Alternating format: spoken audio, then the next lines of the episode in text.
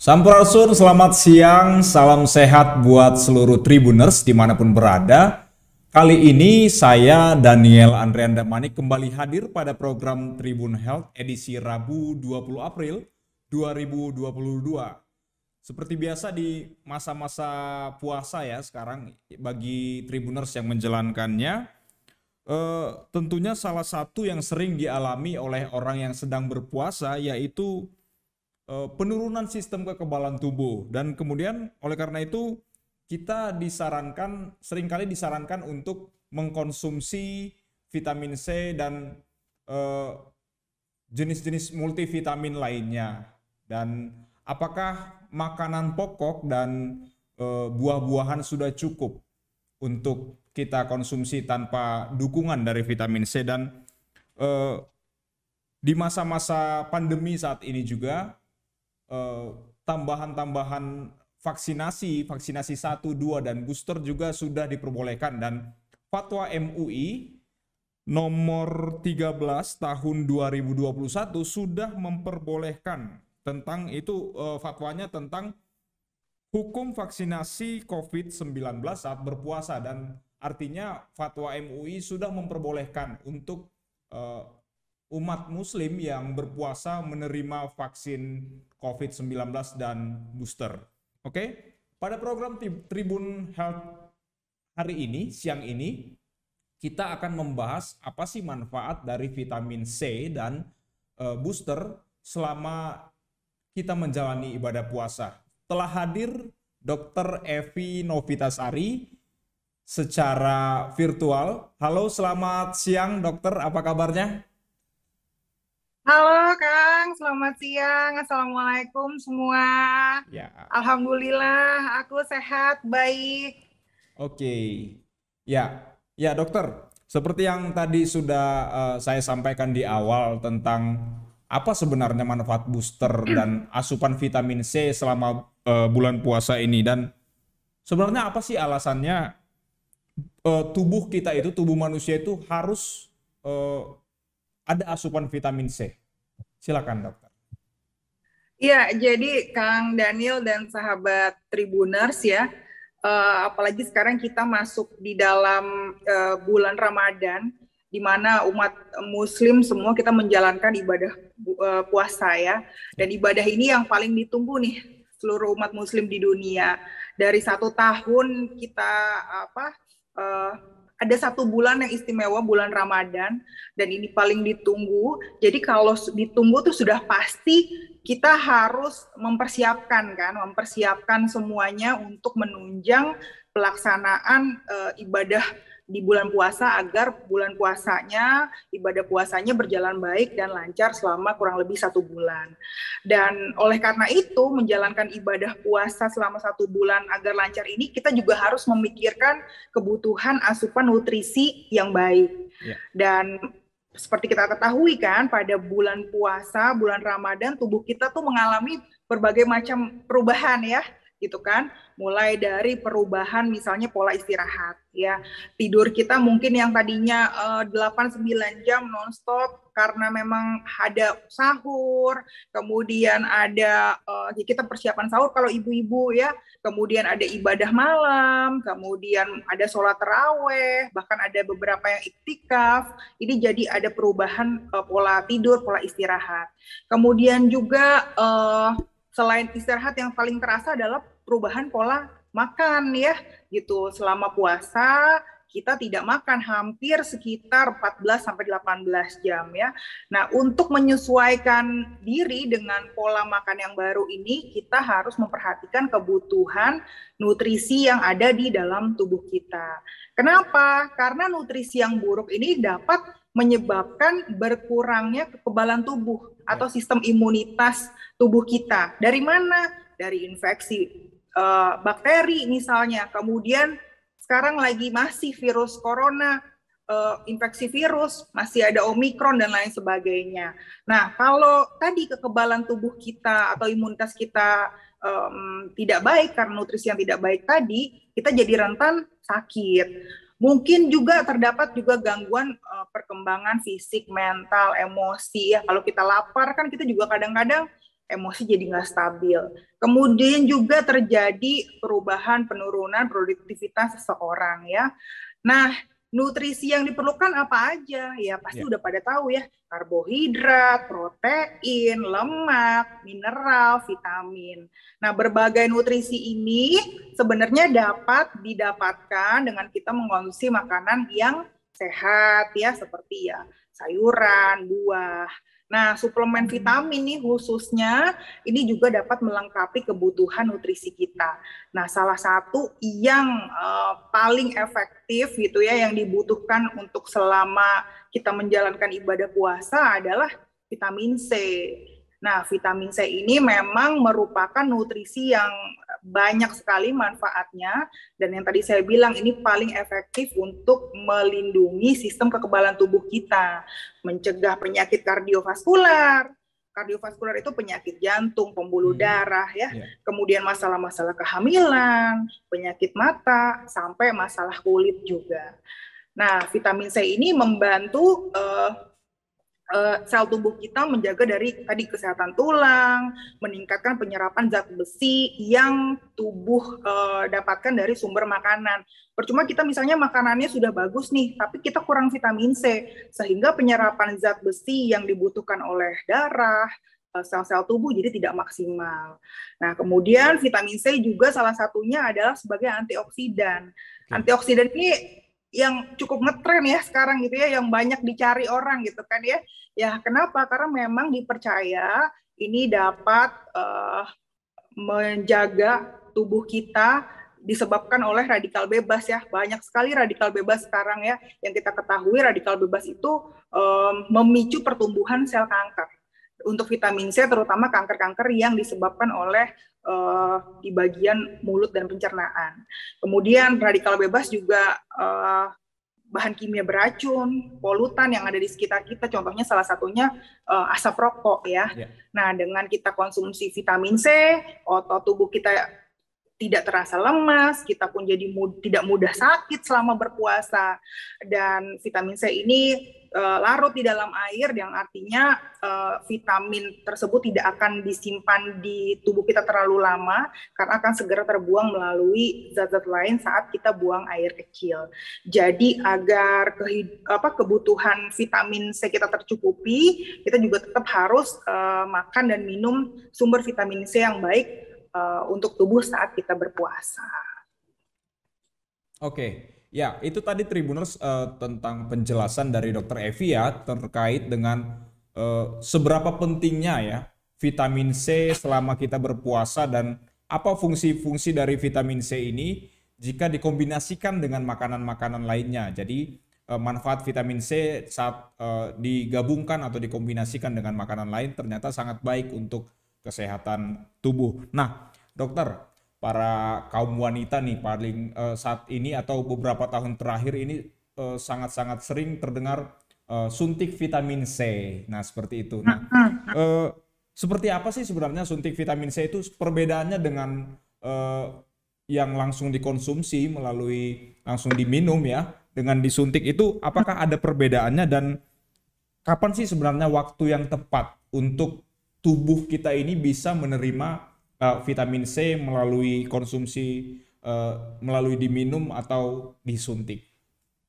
Iya, jadi sebelum kita bahas disuntik, jadi yang pertama yang harus diketahui vitamin C dan mineral ini kan salah satu tadi ya, yeah. penting untuk uh, apa asupan nutrisi kita sehari-hari tadi demi tujuannya yang paling utamanya adalah untuk mendukung sistem pertahanan tubuh. Yeah. Nah masalahnya vitamin dan mineral ini nggak bisa kita produksi di tubuh kita, hmm. jadi nggak bisa otomatis tubuh kita memproduksi dengan sendirinya. Jadi memang harus diperlukan asupan vitamin dan mineral ini dari luar gitu. Jadi dari makanan gitu ya, dari suplemen. Nah, contohnya misalnya ya, kalau misalnya vitamin A gitu kan ya, biasanya orang udah tahu ya wortel atau ubi, vitamin B misalnya dari uh, gandum, susu, vitamin D dari ikan, telur ya, vitamin E dari alpukat. Nah, vitamin C ini gimana cara dapetinnya gitu? Karena tadi tubuh kita tuh nggak bisa uh, memproduksi ya dari mana? Ya dari makanan. Buah-buahan sayuran makanannya apa aja dok? Gitu ya. Makanannya jeruk stroberi buah-buah beri kiwi brokoli, bayam, bahkan cabai juga mengandung vitamin C yang tinggi. Nah, selain tadi makan-makan sayur sama buah yang tadi saya sebutin yang tinggi vitamin C, bisa juga kita mendapatkannya dari bentuk oral atau namanya kita minum gitu ya. Contohnya misalnya dari tablet, suplemen atau banyak sekali lah suplemen mulai dari kapsul sampai ada bentuknya juga minuman atau ya. misalnya yeah. tablet hisap itu banyak sekali yang dijual di pasaran yang uh, diklaim sebagai tinggi vitamin C. Kemudian ada juga alternatif lain kalau kita mau membutuhkan misalnya vitamin C. Salah satunya adalah dengan metode injeksi atau misalnya disuntik vitamin C. Nah, tapi sebelum kita ngomongin disuntik, kita juga harus tahu dulu dosisnya tuh berapa sih gitu kan yeah. kita iya. tuh sebenarnya perlunya tuh berapa gitu kan ya uh, ada vitamin C 1000 miligram gitu kan Nah, apakah memang harus segitu gitu kan ya? Nah, menur menurut angka kecukupan angka kecukupan gizi AKG untuk uh, orang dewasa sih sekitar 700 sampai 150 miligram itu kebutuhan vitamin C untuk orang dewasa. Memang beda-beda ya antara laki-laki, perempuan beda, kemudian anak-anak juga berbeda kebutuhannya, ada di tabelnya. Jadi kalau misalnya remaja itu di 75 mg. Kemudian uh, ke dewasa ya, dewasa tadi uh, 90 sampai 150 mg. Nah, memang kemudian pada ibu hamil juga berbeda karena memang uh, lebih tinggi di 150 mg ya. Nah, ini uh, patokannya kita di situ di AKG itu angka kecukupan kecukupan gizi. Nah, dari segi kesehatan gitu ya suntik vitamin C ini biasanya memang diperlukan untuk orang-orang yang mengalami kekurangan atau defisiensi vitamin C yang akut gitu. Jadi kalau kita udah cukup sih makannya ya makan sayur sama buahnya udah cukup gitu ya itu sih sebenarnya tidak usah perlu lagi untuk uh, suntik vitamin C. Nah, tadi orang yang bagaimana dok yang harus yang disuntik vitamin C yang memiliki tadi defisiensi vitamin C secara akut. Terutama biasanya kalau di apa di klinik di rumah sakit uh, biasanya pada seseorang yang tidak dapat menyerap uh, vitamin C yang diberikan dalam bentuk oral tadi ya, yeah. diminum atau suplemen. Nah, penyakit-penyakitnya apa aja? Nah, biasanya disebut kita sebut namanya scarfi. Nah, pada kondisi itu pasiennya itu mengalami berbagai gejala. Biasanya tuh gusinya berdarah, kemudian uh, sariawan, radang gusi, kemudian ada kecatatan perkembangan tulang dan gigi. Nah, kemudian misalnya ada juga dalam kondisi medis yang uh, apa namanya dia lagi sakit uh, ya, sehingga membutuhkan vitamin C uh, yang dosis tinggi seperti misalnya pada batuk rejan, kemudian pada penyakit pneumonia, kemudian sinusitis, TBC, demam. Nah, itu kan penyakit-penyakit yang memang daya tahan tubuhnya lagi rendah sekali ya. sehingga membutuhkan vitamin C yang tinggi. Kenapa? Karena tadi salah satu nutrisi uh, yang diperlukan dalam pembentukan kolagen dan perbaikan jaringan itu ada di vitamin C itu. Dan si kolagen tadi adalah uh, kolagen adalah kan protein yang bertugas memberikan kekuatan pada struktur tubuh kita ya. ya. Itu protein ini terdapat di kulit ya, di otot, di darah, kemudian di tendon, di tulang. Nah, pada kekurangan vitamin C ini mempengaruhi tuh si struktur kolagen sehingga memicu terjadinya misalnya lesi, luka pada tulang atau pembuluh darah. Nah, cuma memang pesan saya jika memang berminat untuk uh, mendapatkan suntik vitamin C, dipastikan mendapatkannya di rumah sakit atau di klinik kesehatan yang terpercaya dan sebelumnya harus dilakukan pemeriksaan oleh dokter sehingga dapat menentukan dosis yang dibutuhkan agar tidak terjadi resiko-risiko yang tidak diinginkan. Hmm. Kurang lebih seperti itu, Kang. Oke, baik. Nah, itu tadi Tribuners artinya uh, saat ini kan mungkin banyak rekan-rekan atau Tribuners yang mungkin menjadikan suntik vitamin ini sebagai salah satu gaya-gayaan atau gaya hidup. Nah, pesan dari Dokter Evi buat Tribuners semuanya menyaksikan tayangan ini agar mengkonsultasikan terlebih dahulu ke dokter dahulu. agar mengetahui ya dokter ya untuk dosis yang ya. tepat yang bisa diterima oleh tubuh uh, ya si penerima seperti itu ya dokter ya? Oh. Oke, baik. Uh, ini masih terkait dengan vitamin C dokter. Jadi yeah. selama bur, uh, bulan puasa ini kan tentu uh, bagi yang menjalankannya jadwal makan atau asupan makanan pasti tentunya akan berkurang ke dalam tubuh. Yeah. Nah, uh, banyak yang mengatakan bahwa yang bagi penderita lambung ya kendala ada ada gangguan di lambung itu uh, tidak menyarankan untuk mengkonsumsi vitamin C terkhususnya bagi dosis-dosis yang tinggi. Nah, seperti itu.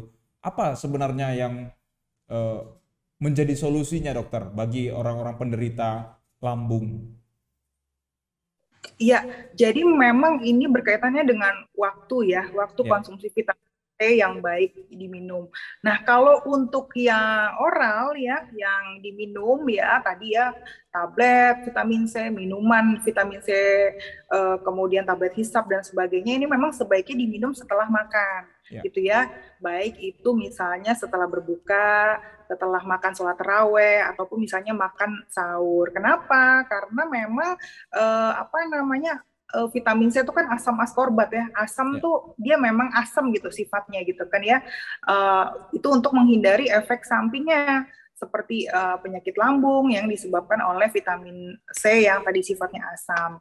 Kemudian uh, jadi memang disarankan untuk memberikan vitamin C oral saat uh, perut itu sudah terisi uh, makanan gitu ya. Jadi setelah setelah berbuka lah, setelah terawih, setelah makan sahur. Uh, kalau memang kalau untuk yang suntik vitamin C, jadi uh, suntik, infus, injeksi ini kan sebenarnya metode memberikan uh, vitamin atau mineral itu langsung dari si botolnya itu yeah. ke pembuluh darah intravena hmm. namanya kan yeah. gitu ya. Nah, ini nih uh, sehingga misalnya injeksi ini aksesnya tuh langsung ke pasien. Nah, bila obat itu uh, biasanya diperlukan segera gitu kan ya. Dan penyerapan langsung ini vitamin ataupun obat-obat yang diberikan secara injeksi ini uh, memang lebih kuat biasanya daripada dalam bentuknya pil atau uh, tablet ataupun kapsul seperti yang oral tadi gitu kan. Nah, uh, memang ini karena dia langsung ke intravena memang tidak melalui proses uh, apa pencernaan gitu. Jadi memang tidak e, kalau yang disuntik tidak terlalu mengganggu sistem pencernaan asam lambung gitu dan sebagainya, tidak gitu. Tapi kalau memang e, mau konsumsi vitamin C yang diminum, yang oral, yang tablet gitu ya, suplemen, sebaiknya memang dikonsumsi setelah makan. Oke. Ya, itu tadi ya uh, Tribuners bisa menjadi solusi bagi tribuners yang mungkin punya kendala pada bagian lambung ya yang tidak ya tidak kuat lah untuk mengkonsumsi vitamin C dengan khususnya bagi vitamin C yang dengan dosis yang cukup tinggi. Dokter, ini juga eh, sering kali ya, apakah ini benar atau atau tidaknya ya? Ya. Disarankan tapi ini bukan saran yang saya belum pernah mendengar saran dari dokter, dari seorang dokter ya jangan mengkonsumsi vitamin pada malam hari nanti nggak bisa tidur nih gitu jadi uh, karena nanti akan akan akan menjadi lebih aktif di malam hari seperti apa dokter sebenarnya gitu Iya, memang uh, kalau berbicara ini kan berbicaranya puasa atau tidak gitu ya. ya kalau ya. memang kalau bulan puasa gitu kan ya, ya memang kan kita waktu makannya tuh bulan apa uh, uh, habis buka ya gitu yeah. udah malam hari kan gitu habis maghrib gitu cuma memang kalau pada orang yang ada beberapa pasienku juga seperti itu jadi kalau habis minum vitamin gitu kan jadi tidak bisa tidur. Nah, biasanya memang saya sarankan untuk mengkonsumsinya ketika makan sahur misalnya gitu ya. kan. Jadi jangan pas buka puasa. Karena tadi kan kebutuhan uh, vitamin C pada seseorang kan sebenarnya kan juga nggak terlalu tinggi ya Kang ya, gitu kan yeah. ya. 70 sampai 140 uh, miligram gitu kan. Jadi nggak perlu yang 1000 miligram gitu ya, 1000 miligram diminum mau tidur ya akhirnya jadinya seger gitu orangnya kan gitu kan jadinya nggak malah nggak bisa istirahat gitu kan yeah. Nah gitu tapi ada juga yang tidak seperti itu memang uh, efeknya beda-beda sama uh, pada orang ya tapi memang uh, selain tadi apa nggak uh, bisa tidur gitu paling banyak memang efek sampingnya tuh sebenarnya pusing, mual, muntah, Kang, gitu kan, kembung, okay. gitu. Sebenarnya paling sering sih itu, gitu kan. Sebenarnya efek uh, apa uh, seger nggak bisa nggak bisa tidur, tidur. tuh sebenarnya kan efek yang baik ya gitu. Yeah. Jadi sebaiknya memang dikonsumsi begitu misalnya makan sahur gitu. Okay. Saya biasanya uh, mengkonsumsi vitamin C ketika makan sahur, biasanya pagi satu pikiran jadi lebih seger nih sepanjang hari gitu kan. Yeah. Nah ini kayak bagus buat konsentrasi saya. Gimana pun juga habis sahur saya praktek pagi kan gitu kan. Jadi ini uh, saya segar ketika saya praktek. Kemudian ya orang-orang yang kerja juga, kemudian yang kuliah gitu kan. Ini dapat meningkatkan konsentrasi juga, daya ingat kita juga. Kemudian uh, fungsi-fungsi kognitif ya, konsentrasi, mengingat gitu ya, mengambil keputusan. Ini kan bisa sebenarnya pas puasa itu kan menurun ya, karena memang supply oksigen di dalam otak kan berkurang karena kita nggak makan gitu ya.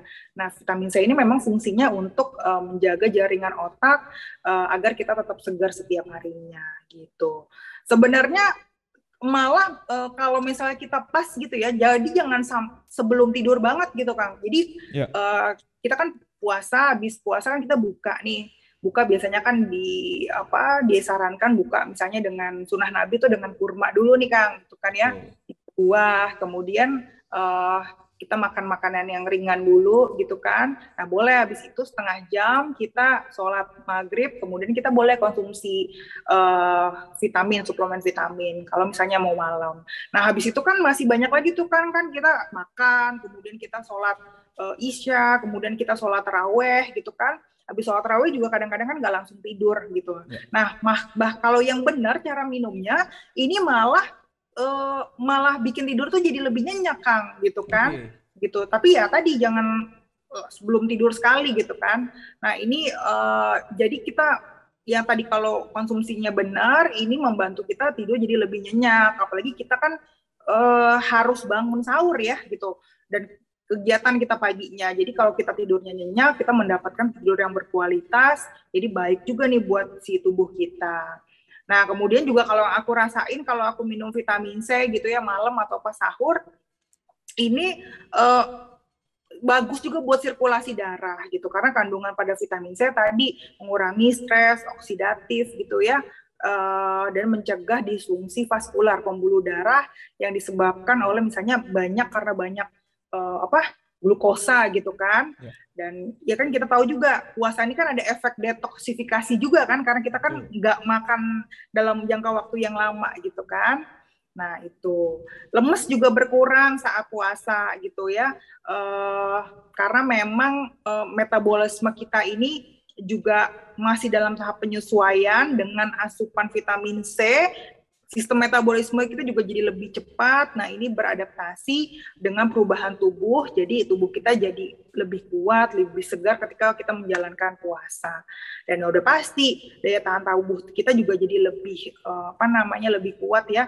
Uh, karena sel imun di tubuh nih saat uh, apa namanya puasa ini berusaha mengikuti pola perubahan jam biologis kita ketika kita misalnya di bulan Ramadan. Nah, tanpa asupan vitamin C ini tentu aja kan sel imun tuh jadi sulit kan melawan virus, bakteri, penyebab penyakit gitu kan. Nah, tapi dengan kita konsumsi vitamin C sebenarnya ini penting untuk kesehatan tubuh kan. Nah, itu ya Tribuners. Nah, dokter, ini ada pertanyaan dari uh, Tribuners ya. Ini ya. Uh, ada masih ada kaitan dengan vitamin C bahwa ya.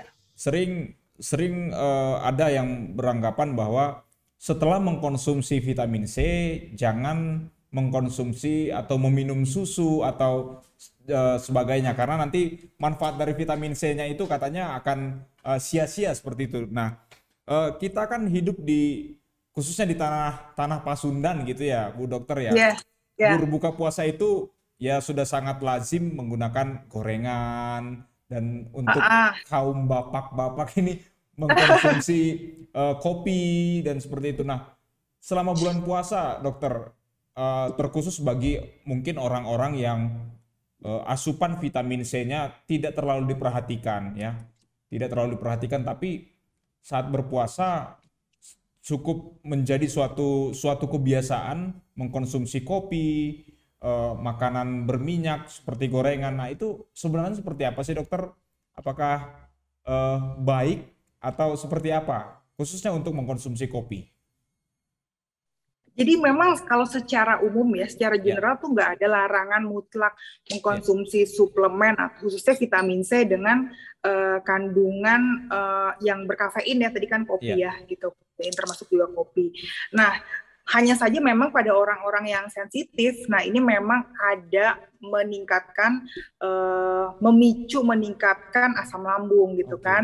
Tadi asam lambung teh kembung, kemudian mual, perih gitu ya, tidak nyaman, muntah, diare, uh, dan sensasi uh, tersebut gitu. Karena nah memang sebaiknya kalau memang mau konsumsi suplemen vitamin C, nah biasanya dikasih jarak dikasih jarak satu atau dua jam gitu kan jangan langsung sebenarnya memang uh, tadi efek dari vitamin C itu tadi ada beberapa efeknya tuh yang mual muntah kembung gitu kan ya nah kalau kita campur dengan kopi dengan kafein nah kita jadi nggak tahu nih ini efek kafein apa efek uh, vitamin C-nya C, gitu. Okay. Ah, gitu. Tapi sebenarnya secara general tuh tidak ada tidak ada oh ini nggak boleh dicampur sama uh, sama kopi gitu ya khususnya itu tidak ada kang gitu yeah. Mem memang ada beberapa uh, misalnya kayak gini vitamin yang saya tahu itu biasanya vitamin K nah vitamin K itu tidak boleh dicampur dengan uh, obat aspirin aspirin itu obat pengencer darah misalnya yeah. gitu kan karena memang aspirin tuh gunanya untuk uh, apa pembekuan darah, sedangkan aspirin untuk mengencerkan darah gitu kan. Jadi kan bertolak belakang gitu. Tapi khusus untuk vitamin C tidak ada uh, apa mutlak dengan ini nggak boleh, ini dengan itu nggak boleh gitu. Karena memang uh, tidak ada, belum ada penelitian sampai sekarang gitu. Hmm. Tapi memang efek dari vitamin C sendiri bila berlebihan itu juga Kang gitu. Kalau nggak terlalu berlebihan sih enggak. Jadi uh, memang membuat beberapa orang membuat mual, kembung gitu. Nah, sedangkan juga orang dengan yang sensitif dengan kopi kan juga punya kadang-kadang ada efek kembungnya juga gitu kan. Ya. Gitu. Nah, sebaiknya memang diberi jarak saja 1 sampai 2 jam supaya memang kalau memang ternyata ada efek tersebut kita tahu nih efek dari vitamin C atau efek dari kopinya gitu iya. kan. Gitu. Oke. Jadi harus bijaksana ya Tribuners untuk uh, khususnya dalam masa-masa bulan puasa ini untuk mengkonsumsi seharian kita berpuasa mengkonsumsi apa yang kita konsumsi harus benar-benar diperhatikan khususnya untuk asupan vitamin C yang masuk ke dalam tubuh kita. Oke, uh, dokter ini kita kembali lagi tentang uh, injeksi vitamin C ini uh, lagi-lagi kaum hawa ini sekarang sudah memang benar-benar uh, apa ya membuat suatu uh, injeksi ini injeksi vitamin C secara khususnya salah satunya untuk kesehatan kulit nih dokter ya kesehatan yeah. kulit. Nah ada ada beberapa rekan-rekan ya ada beberapa rekan-rekan yang selama bulan puasa ini kulitnya menjadi uh, seperti lebih kering gitu ya lebih kering. Apakah melalui injeksi vitamin C ini bisa membantu untuk membuat kulit dari uh, si penerima injeksi ini lebih glowing lagi atau lebih sehat lagi gitu dokter? Ya, kalau bicara manfaat vitamin C dengan uh, kulit tentu saja ya gitu ya banyak yeah. sekali memang manfaatnya ya. Uh, apa namanya? Memang tadi ya karena tadi berkaitan dengan radikal bebas, berkaitan dengan antioksidan tadi gitu kan ya, sehingga fungsi ya kulit ya sebagai barrier paling luar ini juga kalau kita asupan vitamin C-nya tercukupi juga otomatis pasti akan lebih bagus kulitnya gitu ya. Nah, uh, cuma memang untuk uh, injeksi sendiri yang harus diperhatikan tadi siapa sih yang yang yang apa yang akan menerima vitamin tersebut gitu kan ya apakah kalau memang perlu hanya uh, dia dari makanannya sudah cukup ya saya rasa nanti juga kulitnya juga akan bagus gitu ya. Kalau dari piring makanannya udah ada udah ada uh, sayur buah gitu ya, udah cukup, itu pasti otomatis kulitnya juga akan bagus. Nah, tapi kalau oh saya tuh uh, jarang makan sayur buah dokter gitu kan ya. Nah, itu kita coba dulu dengan suplemen-suplemen dulu gitu ya. Tapi apakah dia punya riwayat uh, gangguan pencernaan atau tidak gitu ya. Boleh kita coba dengan suplemen. Tapi memang kalau tadi ternyata memang dia tuh susah juga dia punya lambung segala macam ya. Mungkin itu adalah uh, alternatif terakhir kita memberikan uh, apa uh, injeksi gitu kan sesuai itu juga sesuai dengan dosis yang dia perlukan gitu kan ya tadi perempuan segini laki-laki segini gitu kan dan biasanya injeksi itu diberikan juga ya untuk kita juga harus apa memperhatikan juga kan efek sampingnya ya uh, kita berikan kepada misalnya orang dewasa yang usianya misalnya di atas 17 tahun gitu ya karena memang uh, fungsi kerja ginjal dan lain sebagainya itu lebih optimal pada orang dewasa gitu. Kalau di kulit ya karena tadi karena memang dia bisa mencegah kerusakan uh, akibat radikal bebas gitu ya. Kemudian juga si vitamin C mempercepat produksi kolagen di tubuh kita kemudian juga melindungi kita dari paparan sinar matahari gitu kan, uh, kemudian juga bisa mencegah resiko misalnya pada kanker kulit gitu. Jadi ya memang akhirnya hari ini orang pada ini ya pada berburu vitamin C gitu kan ya, tapi ya memang kita tahu kalau sesuatu yang berlebihan juga tidak baik ya gitu kan ya. Harus terukur harus konsultasi dulu dengan dokter apakah dia punya riwayat alergi vitamin sebelumnya gitu. Apakah dia punya misalnya riwayat sakit ginjal dan sebagainya. Itu perlu harus konsultasi dengan dokter dan uh, diperlukan apa namanya suntik di klinik kesehatan. Karena memang banyak sekali akhirnya karena apalagi kita pas covid orang pada berburu vitamin C suplemen yeah. ya Kang ya gitu kan ya. Dosis 1000 miligram gitu. Tapi kan ya buat apa gitu kan? Uh, dan bila misalnya dia minum terus menerus gitu ya dalam jangka waktu yang lama dosisnya besar itu kan apa akhir akhirnya akan memperger, um, memperberat fungsi kerja ginjalnya dia gitu kan. Okay. nah ini malah uh, efeknya malah malah ya tidak baik gitu kan buat kesehatan Oke, nah Tribuners artinya pesan dari Dokter Evi tadi konsultasi, konsultasi dan konsultasikan kepada dokter yang eh, yang Anda percaya tentunya ya, yang Anda percaya untuk bagaimana kebutuhan tubuh, apakah memerlukan memerlukan eh, vitamin C dengan dosis-dosis tertentu. Nah, dokter, kita berbicara nih eh, tentang saat ini ya musim musim hujan dan cuaca terkadang ya. tiba-tiba panas langsung hujan. Nah, ya. Ya. apakah benar anggapan dari banyak orang, mungkin saya juga ya, kalau uh, sedikit meriang langsung konsumsi vitamin C gitu ya, dan ada juga yang beranggapan bahwa uh, vitamin C ini bisa membantu mengurangi berat badan. Nah ini juga kaum hawa dan uh, pria juga tentunya Eh, menjadi apa ya menjadi daya tarik tersendiri. Kalau misalkan vitamin C ini ternyata benar bisa mengurangi berat badan dan membuat badan bisa lebih uh, tentunya kurus. bisa menjadi jadi kurus dan memperindah. Nah seperti itu. Seperti apa sih sebenarnya dokter anggapan tentang uh, manfaat dari vitamin C bisa untuk menyembuhkan uh, flu dan mengurangi berat badan? Seperti apa dokter Iya, saya rasa vitamin C untuk menyembuhkan flu tentu saja kurang tepat ya, tidak tepat ya, ya Kang ya gitu. Vita, flu kan kita tahu penyebabnya adalah virus gitu ya. ya. Jadi yang menyembuhkan ya tentu saja ya antivirus gitu ya, istirahat. Tapi kalau kita tadi sudah bahas di awal eh, fungsi dari vitamin C manfaatnya ya. Tadi mulai dari efek antioksidan, kemudian efek dari uh, dia penyembuhan jaringan dan sebagainya, kemudian juga ada perannya di sistem kekebalan tubuh, sebenarnya di situ gitu kan. Jadi lebih ke mencegah gitu ya, mencegah kita kalau sistem kita sistem imun kita bagus kan ya, eh, imunitas kita bagus, kita jadi lebih apa namanya terhindar dari uh, tadi infeksi bakteri, infeksi virus, termasuk salah satunya virus influenza gitu kan, yeah. flu tadi. Jadi kalau untuk menyembuhkan tidak bisa gitu ya, tapi untuk mencegah gitu bisa gitu ya, karena tadi kan tadi uh, contohnya aja kalau saya minum vitamin C, kok saya tidurnya lebih nyenyak ya gitu yeah. kan. Nah kalau kita punya tidur lebih nyenyak, kita tidurnya cukup ya uh, eh, 8 sampai 9 jam sehari gitu, itu kan apalagi apalagi uh, influenza itu kan virus. Sebenarnya virus itu kan self limiting disease. Dia bisa menyembuhkan dirinya dia sendiri gitu hmm. dengan kita istirahat cukup.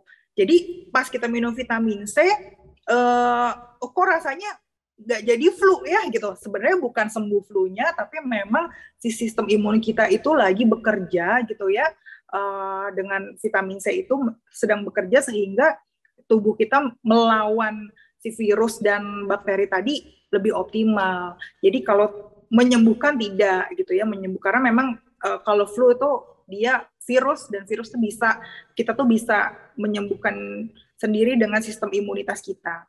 Nah, kemudian kalau kaitannya dengan berat badan sampai hari ini sih ya belum ada penelitiannya ya bahwa yeah. memang bisa menurunkan berat badan gitu ya. Uh, mungkin kalau ya jelas kalau kita mau menurunkan berat badan ya satu harus defisit kalori gitu ya. Makanan ini harus diatur kita harus tahu kebutuhan kalori. Kita berapa perempuan? Hmm, 1.500 ya kita harus makan di bawah kebutuhan uh, kalori kita. Misalnya laki-laki 2.000 gitu ya kita harus makan di 1500 nah itu juga bertahap dan yang pasti satu harus olahraga biar lebih optimal. Kalau untuk vitamin C dapat menurunkan berat badan, saya rasa juga tidak tepat gitu ya. Mungkin karena apa ya terus um, minum kemudian sakit perut akhirnya jadi jadi bolak-balik ke kamar mandi gitu kan orang kalau diare kan uh, apa namanya kadang berat badannya turun padahal bukan bukan lemak yang turun gitu kan yeah. malah cairan gitu kan yeah. yang berkurang gitu jadi itu kurang tepat kurang lebih gitu okay. Daniel artinya vitamin C mengurangi berat badan itu kemungkinannya cairan ya cairan yang berkurang dan akhirnya yang mengkonsumsi vitamin C mungkin secara berlebihan merasa senang yeah. kalau berat badannya bisa iya. berkurang. Yeah. Padahal mungkin itu anggapan yang kurang tepat ya dokter ya. Oke. Okay. Gitu. Ya.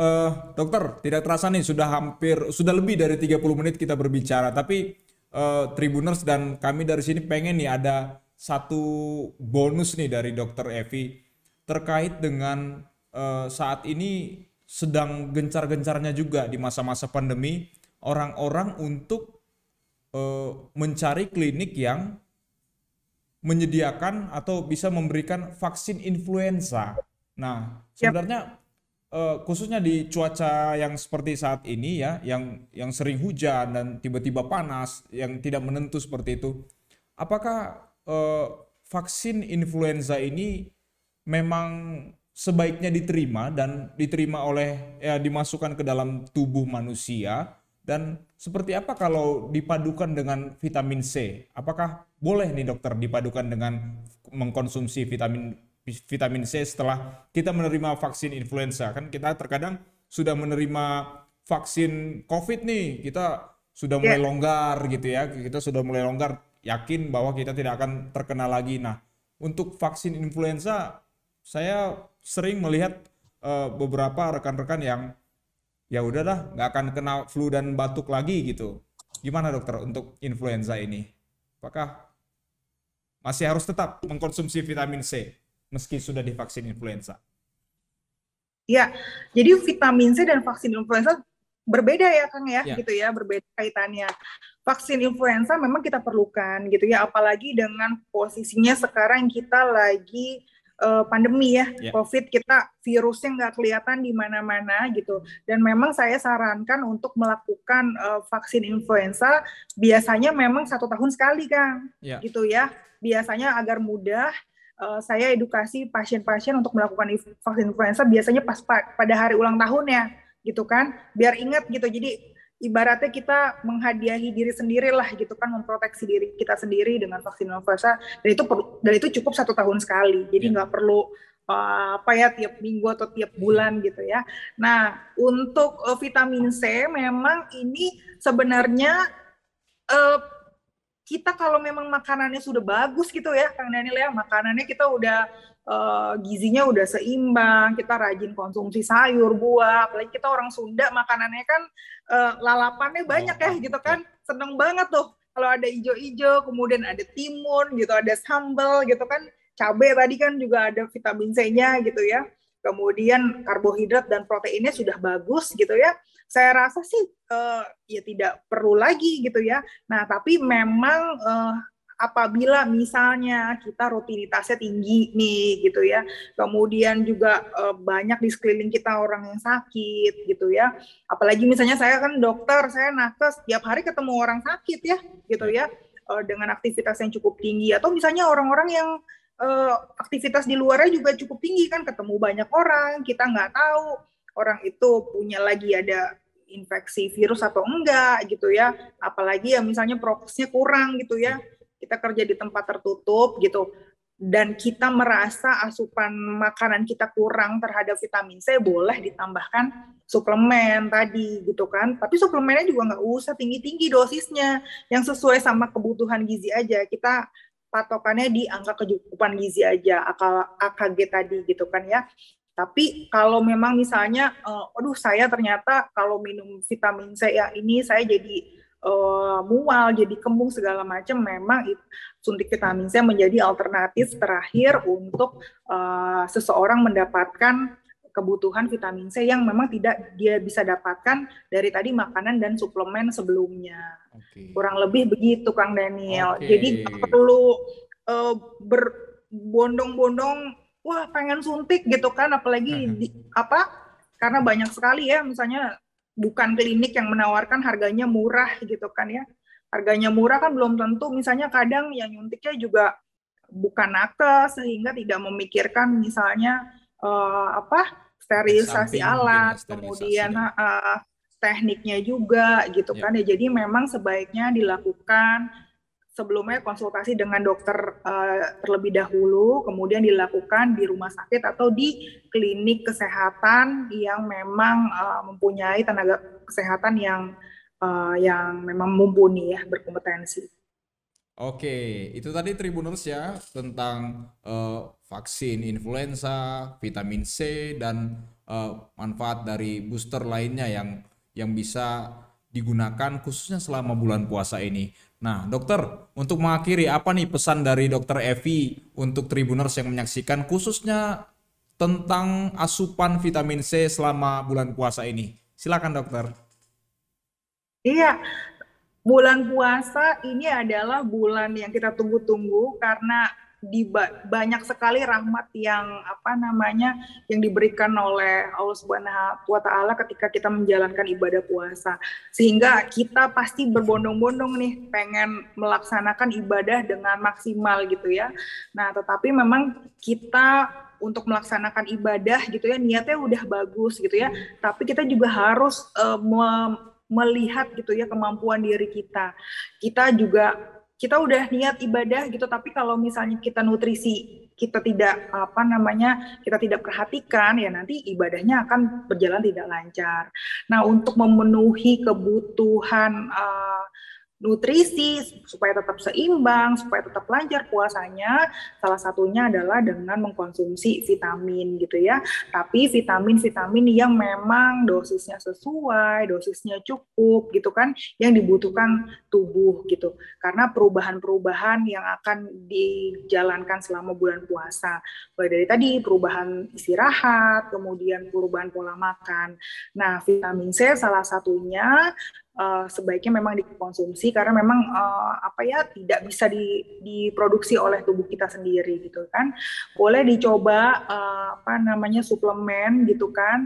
Dan memang dimakannya harus sesuai dengan uh, apa ya aturan pemakaian gitu ya. Sebelumnya konsultasi dulu dengan dokter gitu kan apakah mengganggu di lambung atau di pencernaan gitu.